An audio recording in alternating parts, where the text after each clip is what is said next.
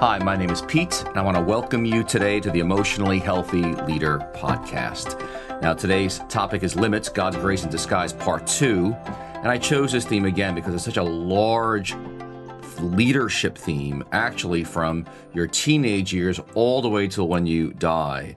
And uh, young leaders, middle aged, elderly people, it really is something that you and I will be dealing with up to our actually our very last breath. And for me, it has been one of the major and continues to be one of the major uh, issues in my relationship with Jesus in terms of trusting Him versus rebelling against Him.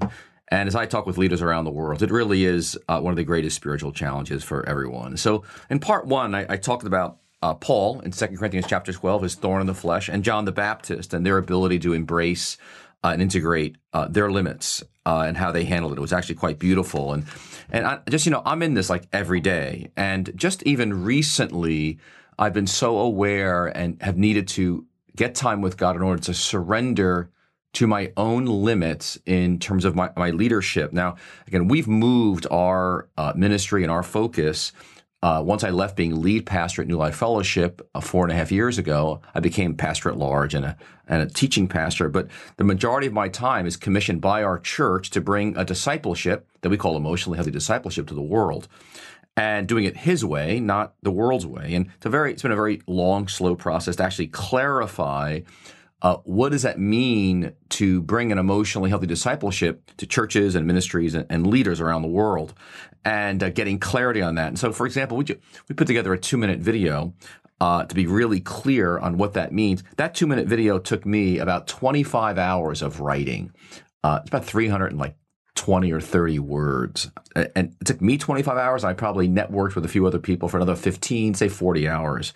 And then we did an eight minute video recently, eight to nine minute video. It's not quite finished yet. It's been post production, but that took me probably 40 to 50 hours of work. And then you had another 20 or 30 from other people. And just the patience involved in doing something of quality uh, has been such such an experience, such a sobering experience because a part of me consistently wants to rebel and say, God, this is ridiculous. And I get angry and pout and uh, et cetera, et cetera. You know the drill. So in this podcast, I want to focus on three biblical characters Adam and Eve in the Garden of Eden, uh, then Jesus briefly, and then I want to close with talking about David, King David, uh, in 2 Samuel 12. And because again, this topic is theologically so vast that we need to come at it from different angles uh, in order to renew our minds, shift our thinking, see it uh, Jesus' way versus uh, the world's way.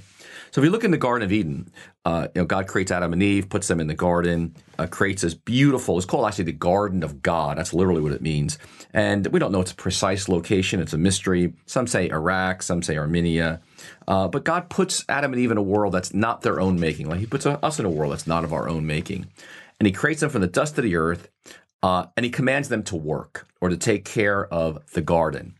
And there's two trees in this garden, special trees in this garden. Uh, one is the tree of the of the knowledge of good and evil, and God says, "Eat from any tree in the garden you would like, but this one tree of the gar- uh, of the knowledge of good and evil, you know, do not eat it." And he, the Lord puts that tree right in the middle of the garden, right in the center. I I thought to myself, God, why didn't you put that tree like in the back where nobody could see it? Uh, so they've got tremendous freedom and everything is beautiful and wonderful and they are to work but they are not to eat from this one tree. A limit is placed by god.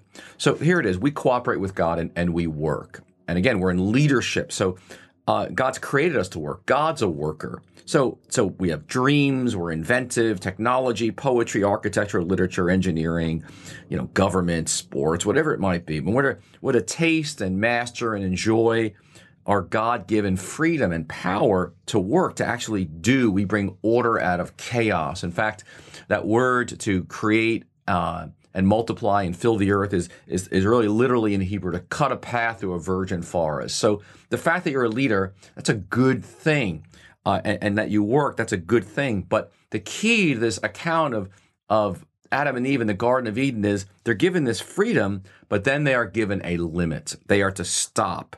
And no reason is given by God. Like, here's this limit, the tree of the knowledge of good and evil. God doesn't tell them, you know, all the reasons why he set this up this way. He just says, don't. And, uh, you know, I, I, don't know about you, but I, I want to know more. The knowledge, the tree of the knowledge of good and evil is I do want to know more. Where does this universe come from? What will it be like? Why was the earth created? What's the human race for? What's your very essence, God? I, I, I want to, in a sense, I want to know the infinite mind of God. And, and uh, you know, I like what Augustine once wrote. He says, if you understand, it is not God you understand. Or Aquinas said it this way whatever can be thought or known is less than God himself. In other words, God is close to us, right? In Jesus, He's close to us, uh, He's among us, but He's also incomprehensible, infinite. And so His mind, His intentions are unfathomable. And, that's why, in principle, God is a hidden God. He's hidden, but He's revealed Himself to us. And so no one can read God's mind. We have scripture, uh, except where He's chosen to reveal His thoughts. And uh, but the tree uh, in the middle of the garden confronts uh, Adam and Eve head on with the issue of authority. Uh, God's in charge, and, and they're not. And they're to do and they're to work, they're to be active, but then they are to let go. Uh, there is this doing and this letting go dynamic. They're to work, then they're to Sabbath. There, there's action, then we're to surrender. There, there's, in, there's time for us to engage. There's a time for us to be letting go. There's a time for doing. There's a time for being. There's a time for being active. There's a time for being contemplative. There's a time for the city, in a sense, being in, in, in the city with people. There's a time to withdraw into the desert. So at the heart of original sin, of rebellion, is this refusal to accept this rhythm that God has set up of we do, we lead, but then we embrace limits that are set before us. Uh, that's what makes again Sabbath so significant as a spiritual practice because we we, we work six days, paid and unpaid, but then actually we're a, commanded by God. We were wired, hardwired to actually stop. And uh, just like there's seasons and light and darkness, we're hardwired for this kind of rhythmic. And, and so even Jesus, if you look at him, he, he obeyed this this deeper rhythm. He would minister and, and work. I mean, think about it. And then he would stop uh, and he would go to a quiet place and pray and or be alone with the father but he embraced his limits as a god man uh, living on earth. And so uh, again we struggle with this because we think oh the world's going to fall apart if i stop. You know i'm indispensable. I've got so much to do. I'll get behind. If i don't invest in the future i've got these goals and projects. And uh, no the lord's saying I, got control of the universe. I'm the lord. And uh, there are boundaries to which you must bow. And as it says in Proverbs 26 2, it is the glory of God to conceal a matter. And uh, of course, Satan puts in our mind that God's holding back on you. He's ruining your life with these limits. He's not your friend. He's your enemy. Do it yourself. And then we grasp and we, we just run through limits. We, we run through red lights. We don't trust. We get suspicious of God. We get afraid.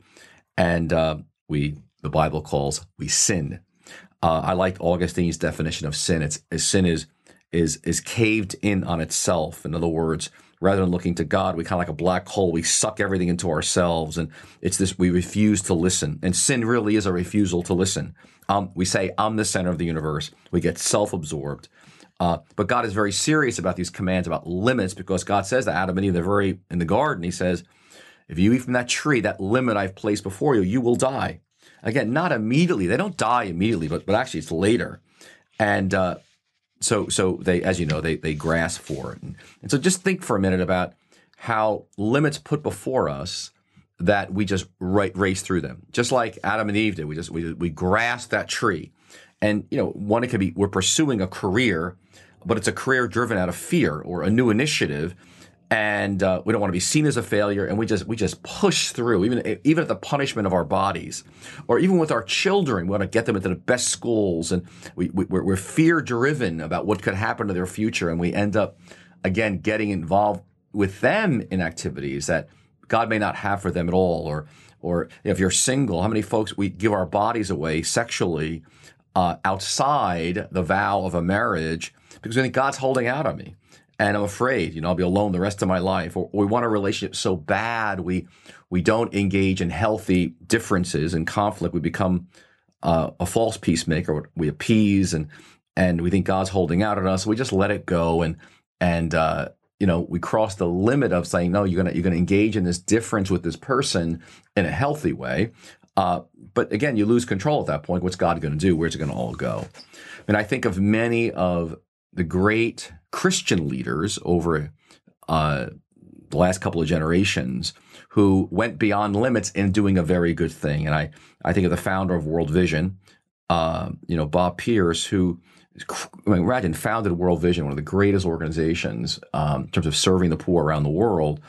But um, you know, he couldn't stop once he got going. He traveled ten months a year. Uh, one year, put a million miles on a, on his plane, and his body was so damaged, uh, he was hospitalized for a year by age fifty. And um, so, I mean, the consequences to him physically, his family, his marriage were, you know, quite sad, but he just he ran past the limit God had given him, even just physically and emotionally and family wise. But yet he was doing such a wonderful thing for God. Uh, again, the great temp- temptation. I, I, I can think of so many examples of myself uh, of you know leading. Uh, I think of you know pastoring our church, buying a building, and out of a wanting to reach more people for Jesus and actually a little bit of fear in there of looking like a loser, you know, initiating additional services and making quick decisions, but really out of fear deep down that maybe God was holding out on me. I mean, how many people quit following Jesus because they look at the wicked prospering around them? I think of Psalm 73 and the limit of not knowing why does it look like the evil prosper and I'm here following Jesus and things aren't going so great for me. And Psalm 73, this was the psalmist's struggle and it says this until he entered the sanctuary of God, then I understood. And again, the issue of perseverance and patient endurance uh, as we follow Christ. Most of us have a willful Christianity, not a, a, a will, willing. I'll say it again most of us, we have a willful Christianity. In other words, we're, we're very willful uh, versus surrendering, uh, a willing Christianity, surrendering to his love. That's why this verse, Genesis 2.15, where Adam and Eve are in the Garden of Eden, and God says to them, You can eat from any tree in the garden, but the tree of the knowledge of good and evil, you are not to eat from that tree. All of us before us in our service as leaders to God we have tremendous freedom and latitude, what God has given us. But then there is right in front of us, and there and I, I there always will be uh, a tree or a mo- a place that we can cross and violate limits. Uh, and uh, again, if you know the story of, of, of Genesis chapter two and three, once they cross that limit, there's all kinds of destructive consequences. We are still bearing the consequence of their violation of limits that God had for them in the Garden of Eden. The second example I want, want to just touch on is Jesus. And, and Jesus is our second Adam. And the temptations of the wilderness, of the desert, that's found in Matthew, Mark, and Luke are such, it's such a critical story that Matthew and Luke in particular spend a lot of space expounding on the temptations of Satan to Jesus in that 40 day wilderness. And, and Jesus, as our second Adam, he too had to joyfully and willingly embrace the limits of the Father and not grasp them. And if you, you know the story, because this issue of limits has to do with spiritual warfare and demonic powers. Uh, there are demonic powers that want to seduce you, that want to pull you to get out of what God has for you, go beyond your limits, even in a good thing. And even if it looks like it's helping people, but it actually damages you, damages the person, people around you, and damages the name of Jesus in the process. So, uh, you know, think of Satan in the wilderness with Jesus and says, "Turn these stones to bread." Now, at this point, Jesus hasn't done anything public. Nothing. Uh, his ministry hasn't started yet, and so it's basically prove that you're something, Jesus. You know, do something. And you all know that voice as I do. It's it's it's the voice of the culture that says you are what you do. And if you're not performing, you're, you don't have any worth or value. And so now Jesus has the ability to turn these stones to bread. He has the power. And, and so he, he embraces God's limit and doesn't do it. You see, the fact that you have a great opportunity before you uh, in your business, in your corporation, in your church, in your ministry, does not mean that that is God's will for you. It's all a question of what's he saying his timing, and how he wants you to do it. And Satan is trying to get Jesus out of the Father's timing to cross limits. Then he says, you know, you jump down from the temple, Jesus, you know, show everybody that you're, you're the Son of God because no one even knows who you are. And if God really loves you, he wouldn't put you in this bad spot. And again, it's a great temptation to cross limits because, and he quotes a Bible verse to him. And that's what gets really tricky. People can throw Bible verses at you to violate your limits. I can do all things through Christ who gives me strength. And, and you know, with him, I can scale a wall. And believe me, I was, this was my theology for the first 17 years of my Christian life. And it was very confusing because I, I, kept running into limits and having all these negative consequences, violating them and ending up in a mess. Because when you go beyond what God has asked you to do, you end up in the evil one's territory. And if you're like me and you can pause for a minute, all hell breaks loose. There's all kinds, like things are just out of whack. And then again, Satan comes to Jesus and says, Jesus, just bow to me for a moment. I'll give you all the kingdoms of the earth right now. I'll give you everything now. You don't have to suffer, skip the hard thing. And um, again, Jesus surrenders to the limits of the Father. He's, he's, he's walking with the Father. He discerns that and he he, he, in a sense, he walks away out of that desert. He's still, quote, before the world, nobody knows who he is, uh, but he's about to launch on something great in the long term. So, again, this requires listening on our part. Uh, Jesus is immersed in scripture, and he's also very discerning. Uh, you know, I, I, remember we had a, one of our leadership conferences uh, a number of years ago. Uh, we have a certain uh, capacity at the building uh, of our church here in Queens, New York and we were we were just kind of launching out. We had a lot of interest, and I went beyond our capacity in the building in terms of you know people.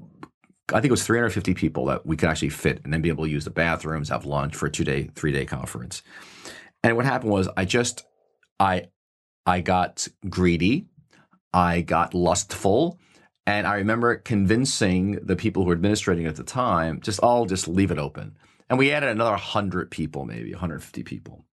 And it was a her it was a really hard conference. Uh, it was, I mean, the administrators were burnt out. We didn't have the bathrooms for it, the space for it. I mean, it was just, it was so sad and stressful, but it was all over. I just went through a limit uh, of I didn't like the limit of our building. I didn't like the limit of size. I didn't like the limit of how much money we'd be taking. And I mean, there's so many things. And I remember a, a pastor of a church upstate New York wrote me a letter, and she picked up on the franticness of the conference. Like she picked up on the on on the spirit that underneath something wasn't right. And she she actually wrote me a very kind letter that confronted me on it about two to three weeks after the conference and I, I knew, uh, you know, I, I knew I was off base, and it just broke me. And it, I know it was the hand of God lovingly speaking to me uh, about my rebellion, and that really what it was. It was rebellion against the Father and listening to His voice. All right, I want to, I want to uh, end our, our last, you know, five ten minutes. I want to talk to you about a passage that I love, that I believe is a very important passage uh, to think about as you consider your life and limits. And it's a story of King David in 2 Samuel chapter 7. He, uh, this is recorded, he's at the height of his power, the height of his influence as king of the nation of Israel. All right, this is, this guy has just been so successful. He brought the ark back to Jerusalem. Everybody loves him. Uh, he's got wealth, he's got popularity, he's got power. Uh, he's got the greatest military of the Mideast at that time. And he says to the Lord, Why should I be living in a palace while you live in a tent that's immovable? And uh, he asked God to build this great temple. And God says to him through the prophet Nathan, No, no, limit. You are not going to build this temple for me. In fact, uh, someone else will do it, my, your son. Again, next generation. And uh, David does two things that are so amazing here. Uh, he, he bows before the mystery because God says no, and he doesn't explain why. He just says no.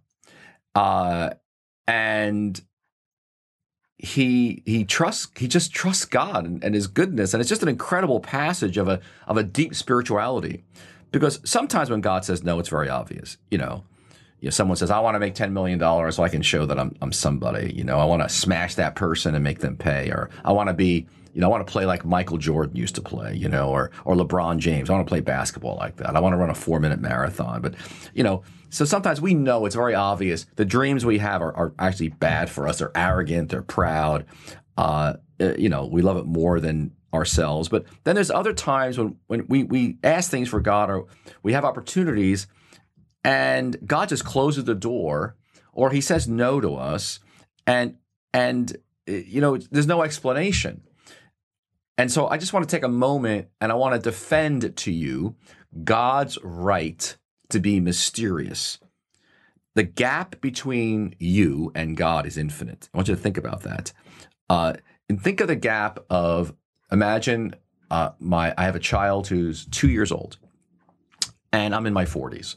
And imagine this that I'm trying to explain to my two year old about mortgage, about financial planning, about retirement accounts. Uh, it'd be absurd because there's no way that two year old can understand the finances of a 40 year old. Uh, well, that that's a gap, right? Of just that's a large gap. But imagine the gap between God, the infinite God who rules the galaxy and the universe by the word of his power, and us, humans living on one planet called Earth in one particular moment in time in one particular place. In other words, God, we, we can't possibly understand what God is doing in, the large sense of the word. That's why it says in Psalm 115, verse 3, Our God is in heaven. He does whatever pleases him. Or Deuteronomy 29, 29 is a verse worth memorizing, which it says, the, the secret things belong to the Lord our God but the things revealed belong to us and our children forever, that we may follow all the words of this law. law. I'll say it again. The secret things belong to the Lord our God, but the things revealed belong to us and to our children forever. Wow. Or, of course, Isaiah 55, verse 8 My thoughts are not your thoughts, neither are my ways your ways, declares the Lord. As the heavens are higher than the earth, so are my ways higher than your ways, and my thoughts than your thoughts. And then Romans 11:33, "Oh the depth of the riches of the wisdom and knowledge of God, how unsearchable his judgments and his paths beyond tracing out." Uh, those are four of my favorite texts because I so often I want to be God. I, I want to like I want to make it happen. I I am fully aware of my willfulness of wanting to violate limits rather than receive God's grace in them. And it could go everything from in my in my early days, I wanted to push to be multi-sites. Um, and you know, be this over these multi-sites and then realizing early on that uh, no, God had a different path for me that was that was that for me was a limit I was to embrace out of who God uniquely made me, my temperament, my personality, my gifts, etc., etc. So when God says new, no, and you can't do anything about it, at least for now, the question is, what do you do? Uh, maybe again, you're rejected for a certain promotion or university or program, even a, even a marriage proposal. Uh, you know, what do you do? Do you bow before that and say, "Okay, God, I have no idea what you're doing. I'm I'm, I'm wounded by this," or you know, you're single, you'd like to get married. You're like, you're just like you're waiting, or or you can't afford something, uh, but you really want to buy it. Uh, or your your employer or coworker or employee isn't changing, or spouse or children, or or even even your body physically just can't you, you just can't support what you're doing. You find yourself exhausted uh, physically. Um, I, I, remember asking God before we bought our building, which was a uh, uh, it was a six and a half million dollar building, needed three to four million dollars worth of work. And I said, God, and I'd seen other pastors and leaders go through building programs, and I said, Lord, I'm asking you, I do not want to suffer. I said, I, I don't even want to buy a building, but I know it's got to get done for the sake of the long term health of our church. So, Lord, if you're going to have me in this thing, I'm asking you that it be painless and it be quick. And it was neither. It was extremely painful and it was not quick. Uh, and God did, said no to my request of not suffering in that process. Uh, it was really, really painful. And um, you, know, you may be a celebrity. You may be a person who's got a very large platform in your field. Uh, and you may say, Lord, I want you to keep this alive for me. I, I love it. Uh, or you're an athlete. But the truth is, uh, there's going to come a time God is going to say no, and that is going to disappear. And you're going to need a grounding in Him to be able to sustain that because there is a limit. And you too will become obscure and forgotten uh, one day by people of earth. I mean, a generation from now, uh, your name will probably not be remembered. I mean, very few are. Even presidents, we barely remember their names. Kids have to memorize their names in school. And uh, so if you're being stopped by God and, and you're being, you're frustrated and you're depressed, what I want to invite you to do is, is surrender like David, bow before mystery, uh, and, and, then trust him. You know, I, for some reason, I, I, thought about this this morning about folks I went to uh, seminary with. And you know, seminaries, you know, it's three years. It's it's a it's very challenging, a lot of work, and uh, some of the guys just were very and, and women were, were frustrated having to wait. And I can think of a couple in particular. Like it was, they wanted to get started doing something because we were just sitting here studying, studying, studying, and a couple like just got impatient and just boom, uh, you know, started pastoring churches like almost immediately, and. Uh, they, they, in a sense, the limit of God saying, just be patient. This is a time for preparation and study, and it's not a time for, for doing.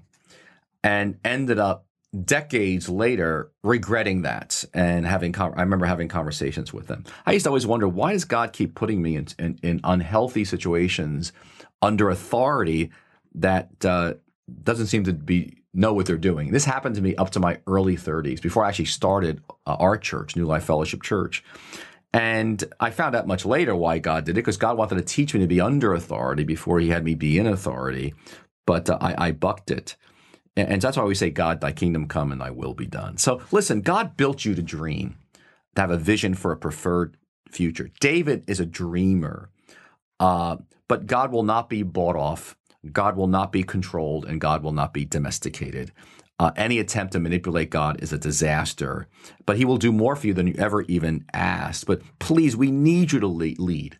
But the limits that God's going to put around you along the way are His gifts, are, are grace disguised for you and for your formation, development, and all that God's doing around you. But David didn't just bow before God, you know, the mystery of God just saying no to him, you're not building the temple, uh, when it looked like he had it was definitely a great opportunity for him, but he just trusted that God was good.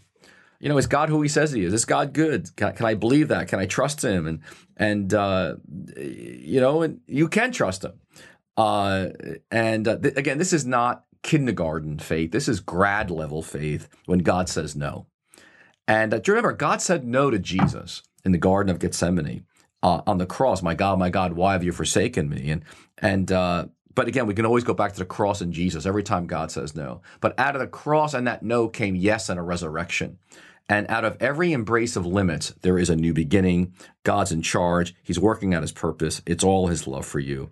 And that God sees all of history. He sees his goal for you. And sometimes all you do is see God's back. If you know the story in Exodus 37, Moses says, God, show me your glory. And the Lord says, I'll let you see my back. You know, in other words, uh, whenever something in the universe strikes us as ugly and stupid and absurd, and the reason is our understanding and our breadth of knowledge is just too narrow to perceive what God is doing because God's painting on a massive canvas over time. And only in hindsight can we see it. David understood this and he was able to stop. He was able to bow before mystery, trust God's goodness, take God's no, and because God was doing something so much bigger than David could ever have imagined in his lifetime. And I want to say the same thing to you. God's doing something so much bigger, so much greater in your life and through you and through your leadership than you can ever imagine if you'll stop and just do it his way.